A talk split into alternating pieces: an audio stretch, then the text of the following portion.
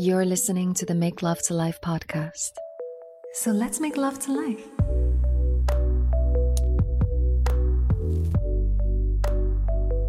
Manifesting love is like a science. It requires you to understand both the law of attraction as well as the paradoxical nature of love itself.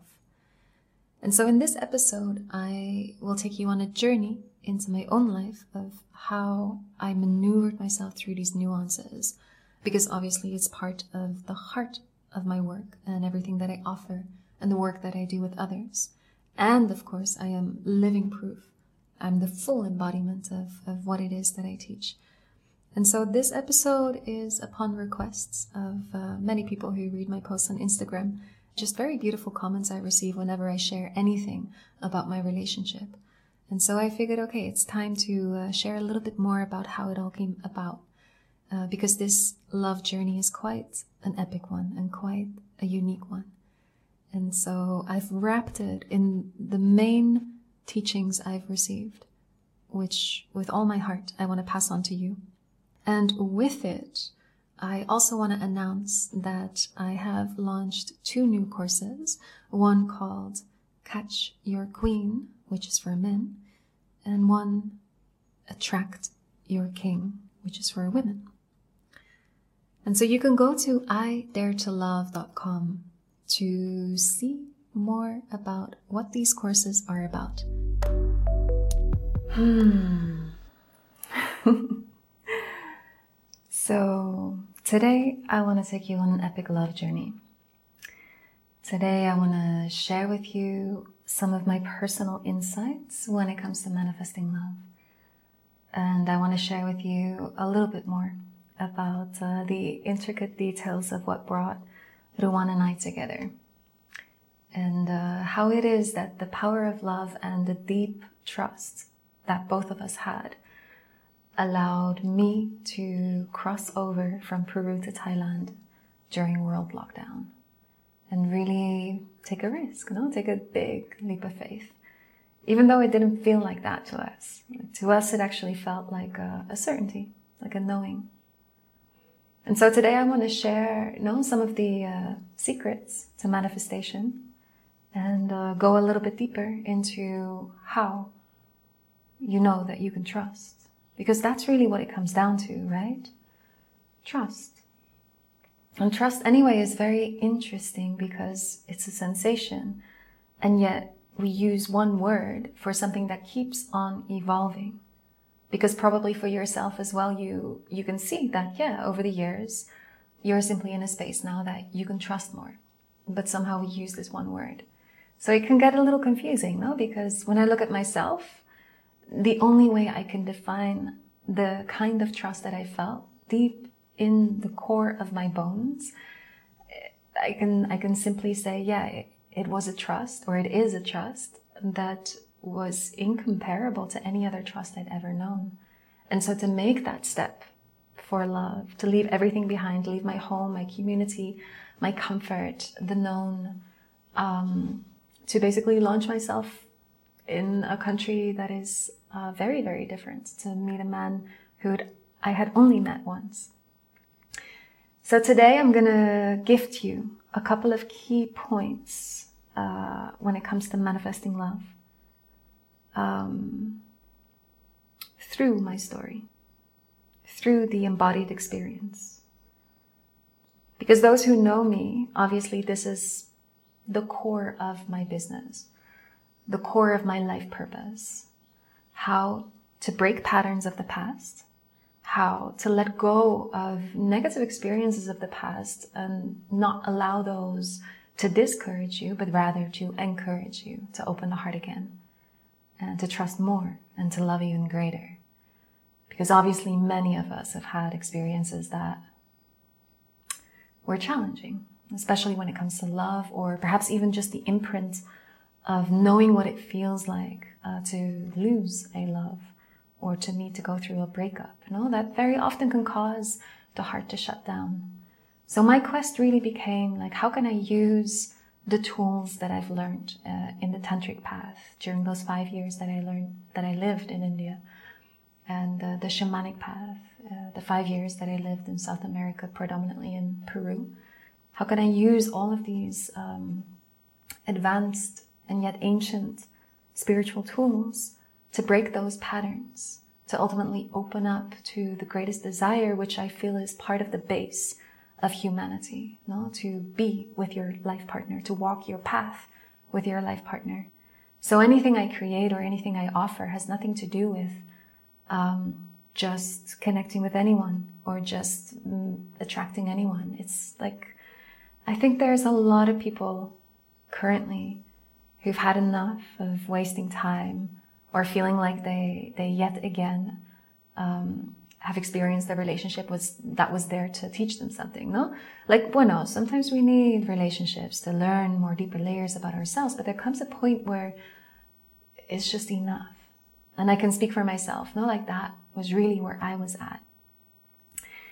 And so, yeah, where to start? Maybe I start at the point, like, right before Ruwan came into my life, because it was quite significant in the way that uh, I positioned myself energetically towards the universe. Um, just a little backstory before I, I share this point. Uh, the backstory is that Ruwan and I actually met at the beginning of two thousand seventeen. It was a very brief encounter. Um, I was already living in Peru at the time. He was visiting, and there was a mutual friend of ours that connected us uh, because we're both entrepreneurs. We both hold a lot of wisdom, and we're very, yeah, we're just very passionate about sharing. And so we came together. Uh, he was setting up a YouTube channel, and we created a video together. And that was it, basically. Like, there was no space for small talk, for getting to know each other. Um, it was really just to the point. And yet something about him left an imprint, which for me is rare. No, like I've, I've traveled the world. Like I've traveled a lot, a lot, a lot. And so, of course, I've, I've met so many people on my path, and it's rare for me to, like, not even get to know someone, but yet choose to stay in contact with them. However, Ruwan was one of these people. So we sporadically would keep in contact, um, mainly the, the communication, let's say once or sometimes twice a year, would um, remain professional. So either discussing um, strategies that we were implementing, or discussing certain clients that we had, or commenting on each other's posts. And I became more and more intrigued by his podcast channel, and he became more and more intrigued by my Instagram uh, posts and everything that I was writing, to the point where he invited me onto his podcast. This was the summer of twenty twenty, so almost exactly a year ago. It was August. Um, and even when we opened that uh, interview, one of the first things he said was that he has a timer on his phone that doesn't allow him to go on Instagram very much. I think he had a, a maximum of five minutes, no? Like, he's one of these people that really wants to limit screen time as much as possible. And that he openly admitted that I was one of the profiles that he wanted to look at, no? And I openly admitted that his podcast was the only one I was listening to at the time. And it was true. And I listen to his podcast because he has such a beautiful way of uh, sharing the perspective of the masculine, which obviously for me as a woman also working with men is necessary, you know? Like, we, we have to open up to see, like, how does the man uh, think? And um, to really hear it from the male perspective can be really humbling and a profound addition to the way that I do the work with men, because obviously men can choose to work with a woman or with a man for different reasons, right? Like, there's a component that each can hold um, that can be very complementary in its nature. So yeah, we had that interview, and I think all along both of us have, have been uh, attracted to each other. And later we also realized that both of us uh, respected each other. Or his words were exactly, I respect you too much to flirt with you. And uh, and yet both of us saw each other as almost like this symbol, no? Of like, yeah, this is the kind of person I want to be with. Like, those were the exact words I chose when talking to um, my girlfriend, saying, you know, I got invited onto this podcast. This guy is really the type of man I want to be with. Just what he embodies, the way he thinks, the way he shares, the way he's passionate about his path, purpose, how he walks it in integrity, like all of these core values. Um, yeah, which brings me to the first point that I want to share. Core values. Because what I see very often are two mistakes. Either people complaining too much, generalizing, right? Like generalizing uh, men. Men are as such, blah, blah, blah, because of the experiences women have had or what they see around them. But by speaking those same words and focusing on the thing you don't want, then that still remains the subject and therefore potentially can be what you attract, because the more you focus on something, the more that will be present in your reality, either through observation or what you attract. Um, and this happens for men and women both, right? Whereas when we want to open up to really attracting a higher quality than anything we've ever experienced, because that's truly what it comes down to when we talk about manifesting the love you desire. Very often it is the the unknown, the the the love that you can feel deeply inside your heart exists. Uh, that isn't, you know, the fairy tale rainbows and sunshine and everything's always great, but really the realistic. Uh, two feet on the ground, we meet each other eye to eye, and we can be as authentic and honest as, as possible and have fun in our partnership and move as a unity. When we step into that vibration, there's like, there's a know, I want to believe there's a knowing, there's an innate knowing from our primal self, what it means to walk your path with your, with your partner, with your life partner, with the love of your life. And yet for many of us, having had experiences that were quite the opposite, it's like, yeah, you're fabricating it out of nothingness. That's kind of what it comes down to. Maybe some people have have uh, uh, examples in their life.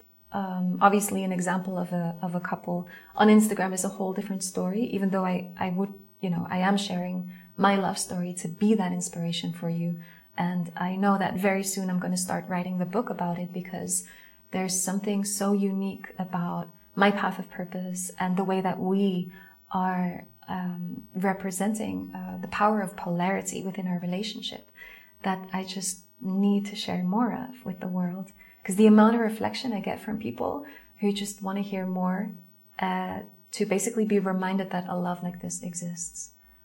So to not drift off too much, I believe everyone knows from an innate perspective that this love exists for you too. And yet you have to created out of nothingness, and you have to therefore trust in it, right? And so core values are essential when it comes to pointing your arrow or understanding the law of attraction to the base of what that means. The law of attraction is you are what you attract. Very simple. So the more you are in integrity with your core values, of which integrity probably is one or has to be one. And, you know, when I look at my own path of becoming, obviously, I lived in some of the most uh, powerful lands, I would say, especially the last ten years. Uh, you know, India predominantly, Peru, but also the surrounding countries. Yeah, it taught me a lot when it comes to core values and continuing the journey of deepening the connection with what does it mean to be truthful. I think a lot of us, like this is a whole topic on its own, but like a lot of us like to claim that we want to be truthful, but do you ignore the small details that actually are part of fully standing in integrity of what it means to be truthful? And when it comes to following up actions to words, like I think a lot of us sometimes have these moments where you just kind of let it slip by. But the more we actually polish those edges and the more we allow the deepening of the connection that you have with your core values and therefore practice them in the already existing relationships, such as friendships and family members, the universe is listening constantly. Who are you? Who, who, like, it literally comes down to becoming the person that you want to fall in love with. And I certainly deeply believe that core values are part of it. To become that quality that you, um, to be the example by, by, by, yeah, really embodying those qualities, right? And therefore, seeing how friendships flourish, at least that's really what I've seen in my life. And therefore, ultimately get to a point of being able to attract such quality in your partner. So this is one thing that I wanted to bring across regarding manifesting love. Um, I'm just looking at my notes here. Yeah, and then there's two things. Uh, one, is uh, two additional things. So the first is core values. The second is burn the list. Burn whatever list you are creating, whatever projection uh, outward of who this person needs to be, uh, what their job, what their hair color, what, you know, I had times in the far, far past where, you know, because I have such an international background, uh, one of my requirements, thinking that this is a requirement to my happiness, right, is to encounter someone who either has a international background like me or at least is bilingual, um, thinking that that would make me feel more at home, which sometimes it is the case, right? Like there's something about the complexity of the way that I was raised uh, that is unique uh, when it comes to true understanding. But that doesn't mean that I can only feel at home with people who have had such a um, multicultural background. But anyway, I had this list, right? And that was one of the things that I just, uh, I don't know, I thought of mentioning. And I don't know, like needing to be an entrepreneur, blah, blah, blah, blah, no? And what happens is like, sure, maybe these are the components of what it is that you need to, to, you know, get to your sense of happiness. But ultimately, what it is that we're after is a sense of happiness. So the question becomes not, what is this long freaking list of who this supposed imaginary person needs to be, but rather what is the feeling you would like to feel when being around them. And so the projection, pro- projecting outward is uh, such a habit of so many people. Um, even in, in the work that I do with clients, whenever I, I flip that exercise around inward instead of outward, there's a there's a, a difficulty for many people because, I don't know, maybe, you know, the people who teach about manifestation focus a lot on the envisioning and the projecting and the already uh, becoming before it's reality type of thing, like the imagining, imagining before it's reality type of thing, like fake it until you make it, which I disagree with. And so my suggestion is burn the list and become clear about the feeling. And what I saw over the years, because I mean, intimacy, uh, relationship, breaking patterns of the past has been part of so much of my work. I mean, in the past, my work was m- much broader, uh, but obviously it uh, specified along the years to really honor what is my specialty, what is my ultimate fascination, what is the thing that I've seen such great transformation in all the clients I've worked with worldwide, uh, through individual work, healing sessions, one-on-one coaching, Uh, retreats, uh, workshops, you name it, no? And it just has taught me a lot through observation, but of course also living life and uh, always having had, um, I mean, call it obsession slash fascination for love stories, no? Because love is such a mystery. It is such a, it has such a paradoxical nature. And therefore, books and poetry and like everything really is based about love, no? And And so that's been my journey to really see like, yeah, what are these secret keys? And it really often comes down to the paradox, no, and not the obvious. So the last point I want to make about the the the, the list of, uh, you know, the points of what the supposed pe- person needs to embody, what happens is you create a tunnel vision. Like he or she has to be tak, tak, tak, tak, tak, tak. But then it becomes such a tunnel vision that anything uh, that is perhaps attracted into your reality that doesn't quite match. It becomes this mental analytical story, right? Where you start analyzing and seeing whether it fits or not in accordance to this freaking list.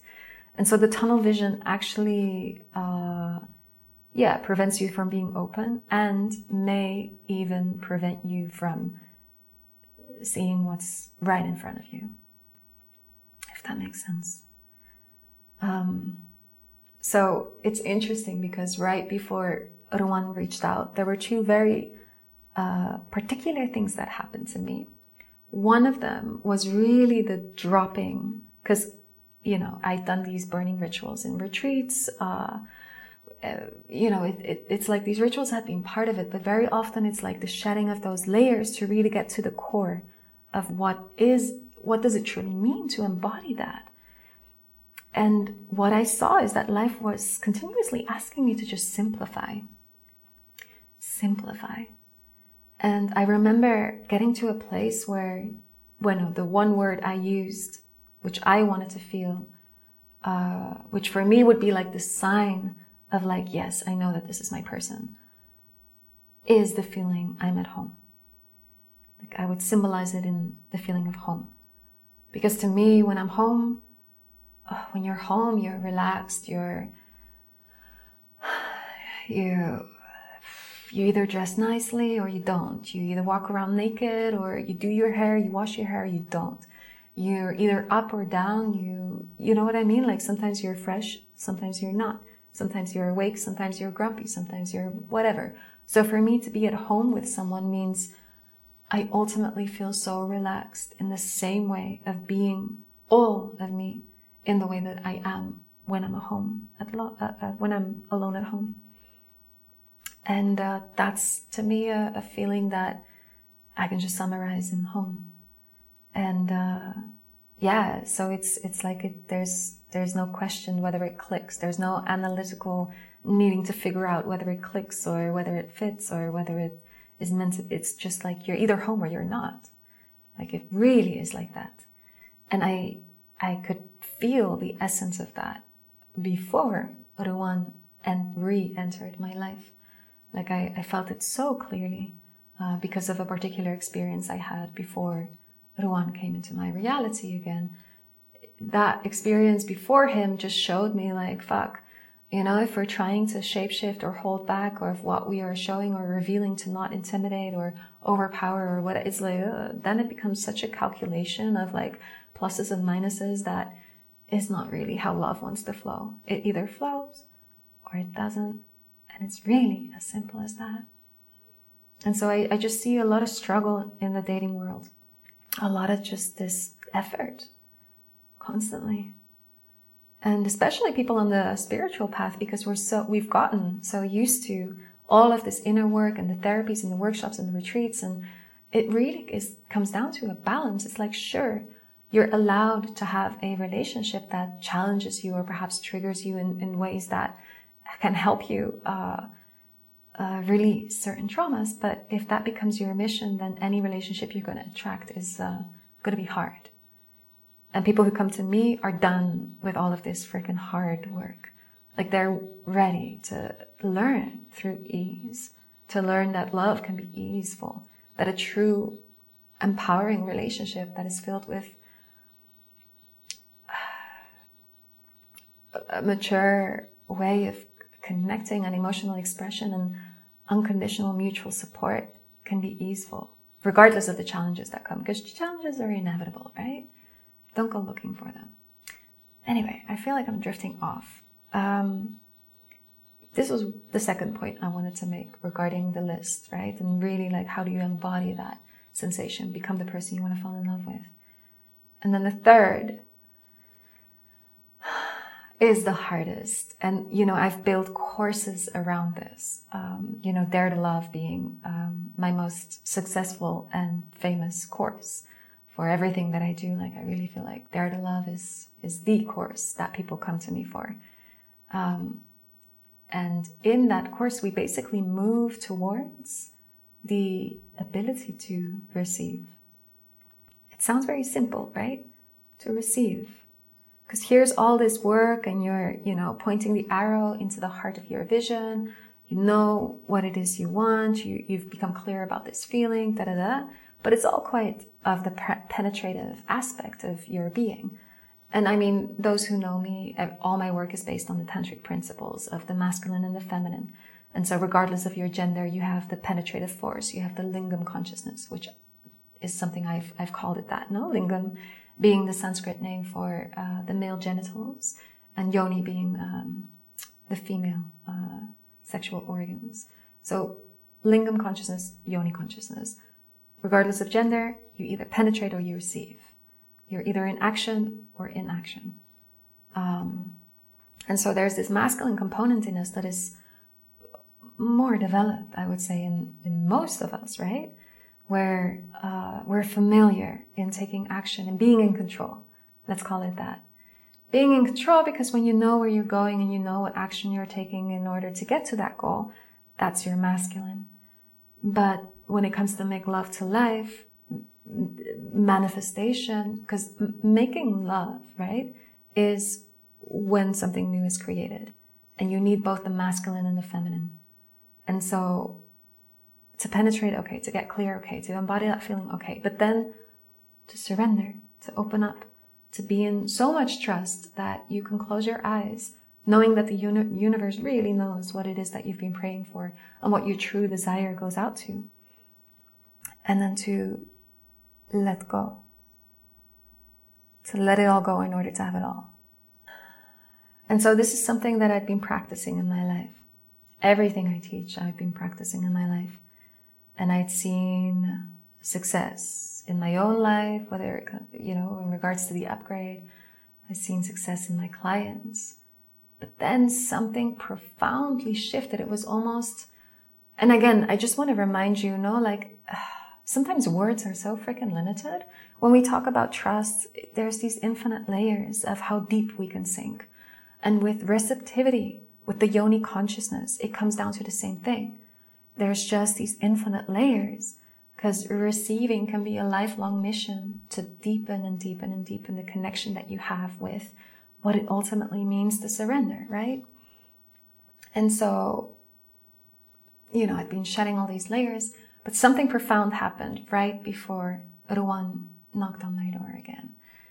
And I'd had a particular experience with a lover. Uh, this person left and I was relieved because, you know, this was all during uh, COVID and during lockdown.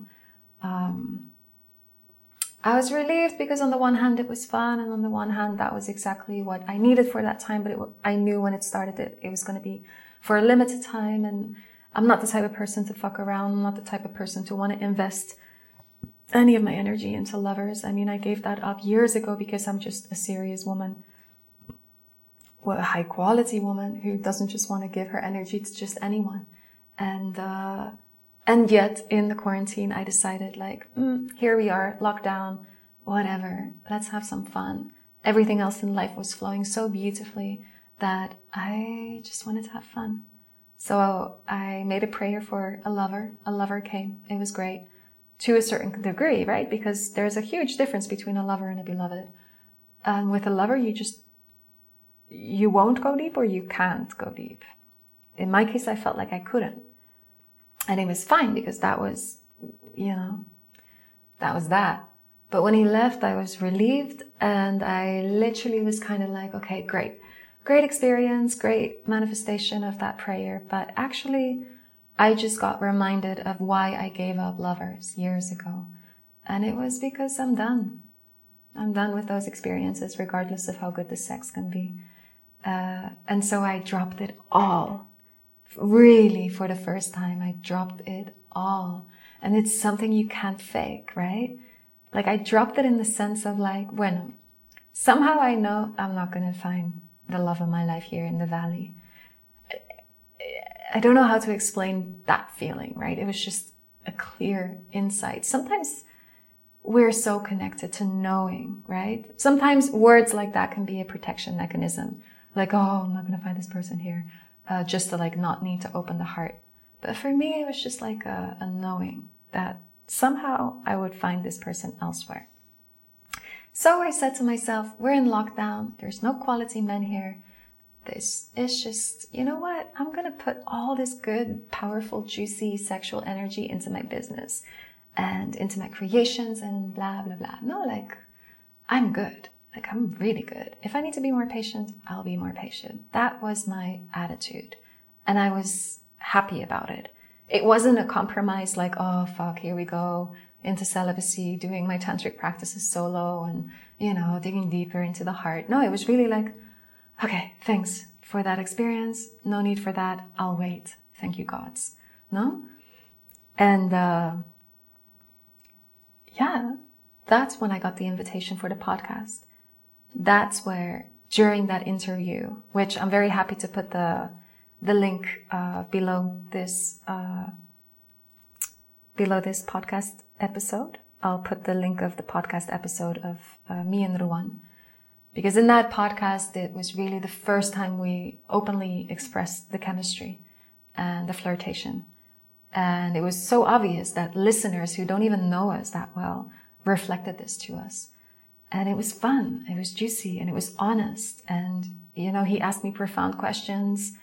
And actually, the, the episode was about conscious celibacy and how to use it whilst doing tantric practices for eliminating patterns in relationship and aligning the heart and the sexual center, which are two power centers that very often speak a different language, right? So funny enough, that was the core of that interview. Uh, but very much we also talked about patterns in love. And I remember asking him a couple of questions, and after the interview was done, I was buzzing. I was buzzing, like, wow. Yeah, because I've just always been so intrigued by him. I just find him, I've always found him very, very attractive. So I said to myself, okay, I'm I'm intrigued by the answers he gave me regarding the, the patterns that he encountered in his path of love. And obviously the the theme of uh, conscious celibacy to remove patterns in love was his personal interest. So I understood he was at a place in life where he wanted to break through something because he's serious. And so I said, okay, well, no, I'm going to invite him to doing an, a session exchange.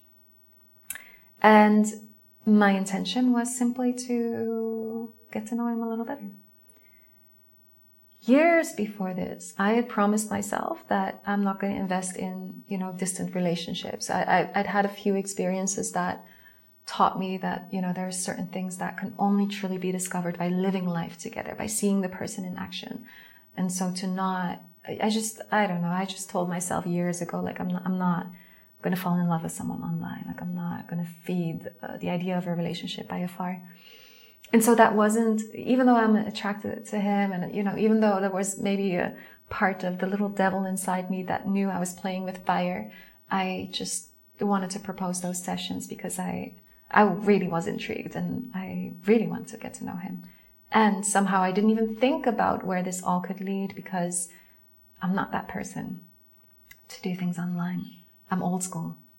I've never been on dating apps. I'm old school. Like, I trust so much in vibration that I trust that the right person will somehow end up right in front of me, right? And, uh, yeah, I mean, with Ruwan, I, I even had the thought, bueno, if, if this is meant to work out, I trust that at some point in the future, we will end up being in the same country at the same time, because it's happened before, right? And, uh, yeah, so he agreed to doing those sessions, and we went really deep, really dark, really immediately, like in a, such a profound, honest, authentic, uh, sometimes very difficult way, and therefore, uh, very intriguing, right? Because it showed the willingness from both of us uh, to open up, to reveal our shadows, uh, and the openness and the willingness to be guided by someone we're attracted to into our blind spots, right? The things that we have hidden from ourselves but have to surface in order to grow. And uh, it was just really profound. It, uh, I mean, I can speak for myself that it, it wasn't easy at all. Um, to break open like that in front of someone I was immensely attracted to. And yet it was also my deepest desire, something I had spoken of in the past many times, where I said, you know, I, I want to fall in love. I want to fall apart in the arms of a man I can truly trust. Like, that has been one of my greatest desires all along. And he offered that space. And again, still, I didn't think, oh, this is going to lead to something. I actually thought I was practicing the surrender in to trusting. You know what I mean? Because sometimes we practice the elements, the components that we desire to attract in a relationship. And um, he saw it differently. He saw that uh, this was so powerful and so... Um, Yeah, I mean, he couldn't stop thinking about me in a way that he had to say something. And so he did. And I'm really happy he did. And I was already writing in my diary about him, and he was writing in his journal about me. And yeah, it really just feels like perhaps that's the way we really truly needed to break the ice, to show how, what a power team we are in being able to hold space for each other. Uh, but also the authenticity that we truly embody, and not just blah blah online in what we share and what we teach, but really who we are deep down to the core of our beings. Like, that level of authenticity is rare. It's really freaking rare. Um, so he broke the ice. We started sharing stories. We started sharing dreams. Little by little, you know, the petals of this blooming rose just unfolded and unfolded one by one. And uh, yeah, I mean, it's...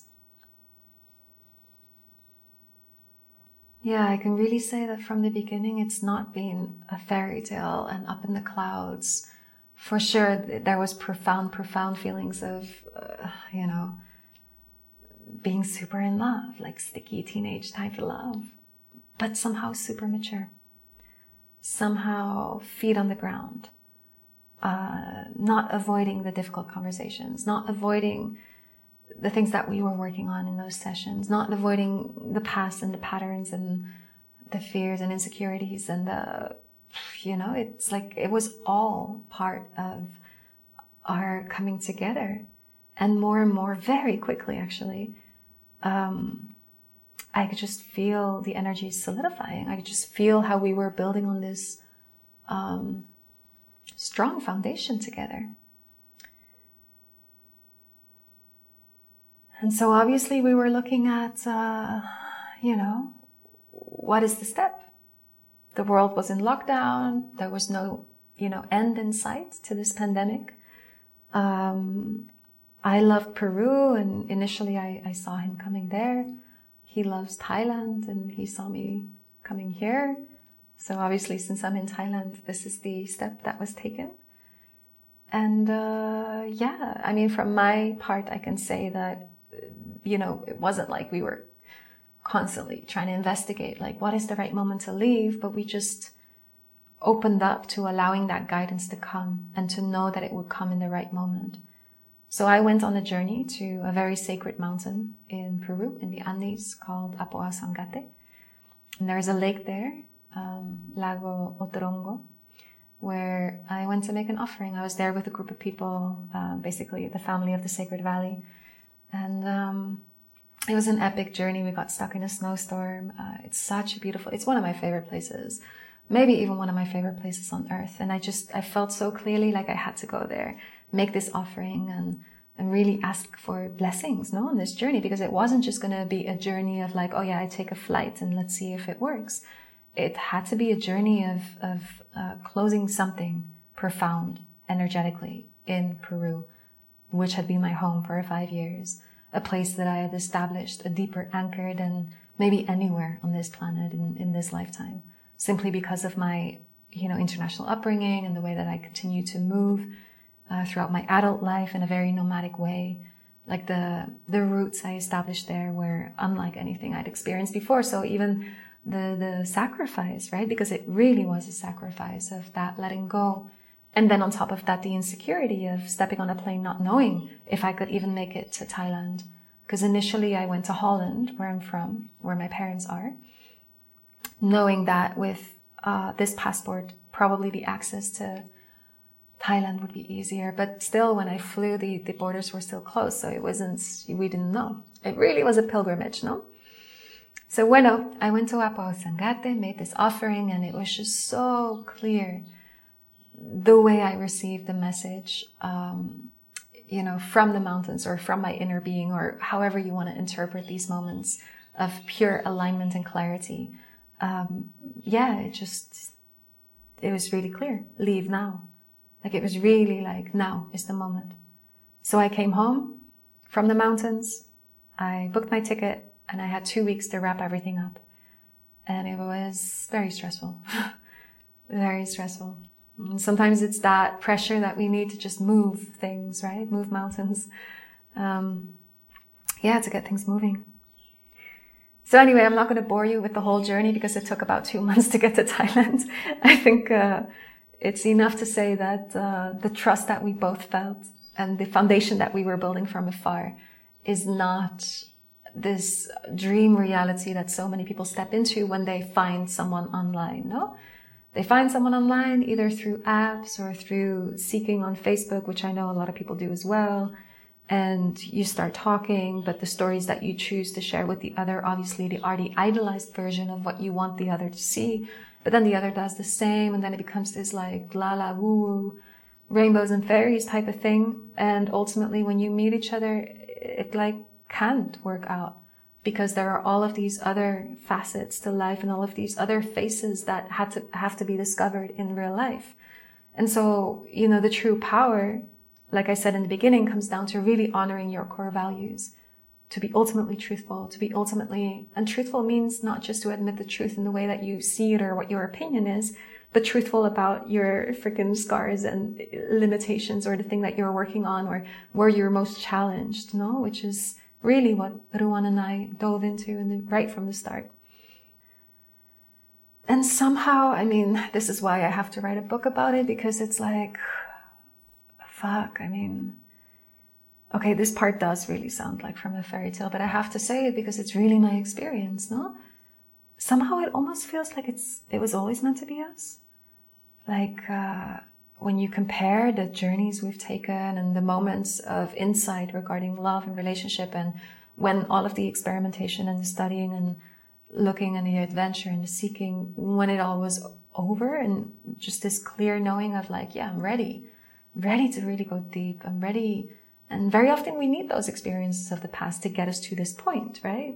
But when I look at Ruwan and I, I mean, it's so freaking obvious. I mean, just to look at the house Uh, that we have created here, no, which was an abandoned house that we fixed up together, and how we've really, like, from the ground up, basically established this structure that is the physical uh, representation of, of how we build things together in such ease, no? Because I don't know if you've ever moved with an ex-partner, or I so very often hear stories of people trying to have a, a project together and always, like, Uh, getting into discussions over the smallest little details of what color this, or what, where does this object need to go, or what, blah, blah, blah. It's like, wow, like it is actually possible to be with someone who is so complimentary to you that there's no need to me, me, me about the things that don't really matter, because you just honor each other's strengths, which very often between men and women are opposing, right? It's not like I'm going to build a bed, like, it's just not in me. He is the one who built the bed. I'm the one who chooses the, the cut. Like, oh, I love picking the colors. Like, it, there's nothing that makes me happier than creating the atmosphere and the nuances of the interior, right? Sorry, I'm drifting off a little bit. Anyway, what I'm trying to say is, you know, where we are now, engaged. Um, but, you know, even before we got engaged, it was already so clear, like, yeah, of course, we're getting married. Um, and of course, we're going to create a family together. And, you know, getting our puppies was really the first, you know, way of experiencing our family life and seeing these aspects of our, of my femininity, my mother self, and his masculinity, his father self, come out. And it just continues to, like, bring us more food for loving more deeply. And, uh, yeah, you know, I I also really want to be honest, like, it's not been easy, you know, uh, coming here. Uh, I think challenges are inevitable, but I hope you can also feel me deeply when I say, you know, everything I sacrificed in, in Peru, even though it really felt like, intuitively, it really felt like the right moment to, to close something there. But of course, we're talking about five years of establishing, um, a home, a position in the community, deep connections. I know my, my way around. I've, it's like, I mean, I could make a whole list of, you know, what I left behind, and coming to a culture that is really opposing, a climate that is really opposing, um, finding my way in a, what to me is a big city, you know, Chiang Mai, coming from tiny little town. Um, so all of these things really touched me. Because it wasn't just a transition. And I mean, I grew up internationally. I am an expert in immigration, I would say. My first immigration was at four weeks old. So my nature is adaptable. I've learned countless languages and studied uh, cultures, uh, not just because I was an immigrant, but also because it fascinates me deeply. And this time was the first time I was so confronted on so many levels all simultaneously, you know? and yet being with the love of my life, and yet building our foundation together. So it was really this, yeah, mourning, this death, right? The mourning of a previous self of mine, the, the letting go of this other archetype of who I am as a woman to make room for this new archetype as a woman. Um, yeah, the archetype of... Uh, oh, I mean, there's many ways of looking at it, right? It's the... Yeah, the queen and the king. Because it's the prince and the princesses that um, need experiences and are perhaps a little bit more selfishly involved in the processes that they need to go through in order to learn and get somewhere. And, you know, there's more emotional manipulation, even though most of us don't call it that. It's like, you know, the, the provocation of, of particular dramatic events to just accelerate whatever is experienced, to have more sight and sensual, uh, sensory experiences and... La la la, but then there comes a moment where you step into a higher archetype. I don't know if king or queen resonates with you, but I'm just going to go with that, because that is a very mature way of um, becoming a unity and being a team and creating a kingdom. And from that position, somehow the acts become more selfless. It's like preparing for parenthood is the most selfless thing you can step into. So even though my job is selfless in itself, no, because it's for the purpose of others, there, throughout the journey and experiences I've had, there was always still that main focus on myself, and all of that is changing, right? Anyway, I don't need to go too much into that. I think the only point I really wanted to make at the end of this uh, episode is that, you know, there's a, there's a need, when it comes to stepping into a relationship like this, regardless of whether you need to f fly across the world to be with your, with the love of your life, there is a need for letting go, for letting go of the old, for surrendering, for uh, creating energetic space for something new to develop in whatever this new archetype is of who you are becoming in that scenario. And, you know, in my case, it was just represented by all these components ex external to my experience, internal. But I know this as a hard fact because there are so many of my clients that found their life partner when working with me or doing Dare to Love.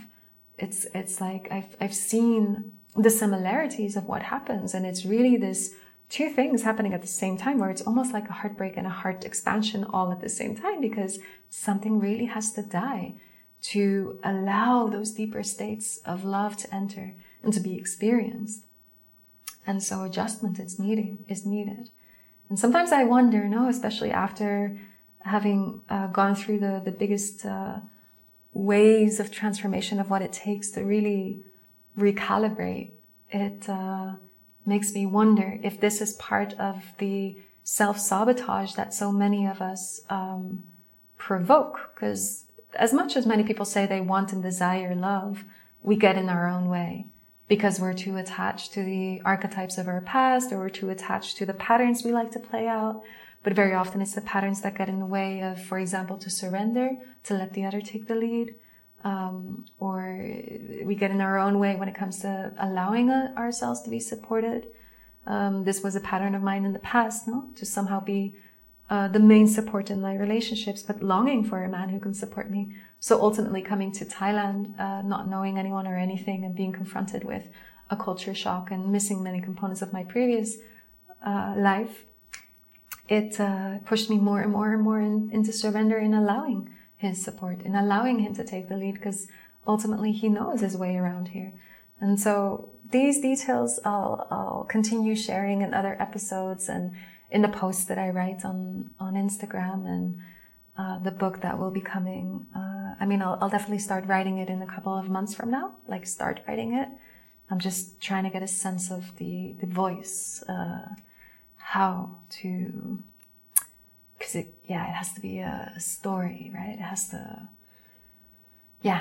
Anyway, I'm still waiting for the voice to come, if that makes sense. But there's a lot to these details of breaking patterns and opening and surrendering and allowing the old to shed in order for the new to get, have the space to grow. But ultimately, challenges are inevitable. And when I speak so highly of this relationship and this freaking epic journey right from the start, right from the moment we reconnected last August. There's been ease. Ease when moving through the darkness of whatever it is that both of us needed to shed from our own personal lives. Ease when overcoming all of these freaking obstacles when crossing the world during world lockdown. Ease with these first steps of me being here in Thailand that were difficult, even on a physical level, because I had severe insomnia, I had digestive issues. Um, you know, I didn't, I felt like I was from a different planet. So of course there were all of these challenges, right? But somehow we move, we continue to move through challenges with ease. And that's to me what it feels like to be at home with someone. Because when you're at home, you're relaxed. When you're at home, you allow yourself to be.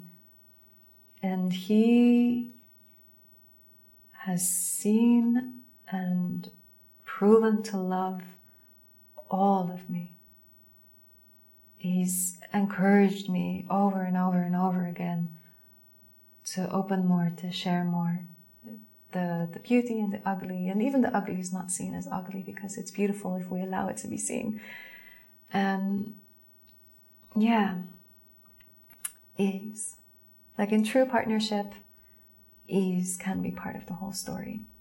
So as a final note, it's just like a reminder, and I know I've I've shared this, uh, I think in the beginning, when I started sharing. There's this sense, and the sense has to just simply click. If there's anything in you that feels like you need to hold back or show more of this or calculate what you say in order to get a particular response or to avoid that other response that you don't really want, then it becomes an analytical blah blah, no? That can go on and on and on, just to kind of force the balance that ultimately is shown to you that it's not there naturally. So it's almost like in an unnatural way, you're trying to force the balance. Whereas if we are really true to ourselves, if we're really true to who are you, how do you move with your core values, how do you move in all of your other relationships? And if you're not happy with your friendships, for example, then freaking upgrade the way that you are. And how you express, like, be the example of what you wish to see. Like, be the person you want to fall in love with. And so ultimately, the reminder is it either clicks or it doesn't. It's really, it really can be that simple. If you want a relationship of ease. If you want a relationship of complexity, then forget about what I said. Hi. Yeah. Thank you so much for listening. And as a sweet reminder, please go check out i dare to love dot com, where you can find more information about the two courses that I've just launched. Catch Your Queen for men and Attract Your King for women. So these are pure creations of passion. Not just through life experience and everything that I encountered on my path of loving, Uh, but obviously very much what I've learned through working so intimately with men and women from all over the world for the last decade. And so in these courses, I've really simplified the information and I've tackled the main challenges that I see men and women go through in the dating world. And so if you're ready to catch your queen and attract your king, go to i dare to love dot com. You're listening to the Make Love to Life podcast, the place where we uncover all the barriers that prevent you from experiencing deeper intimacy. If you are looking to attract love and authentic partnership, then hit the subscribe button and go to my website, nalaya chakana dot com, to sign up for my private group, Make Love to Life. See you there.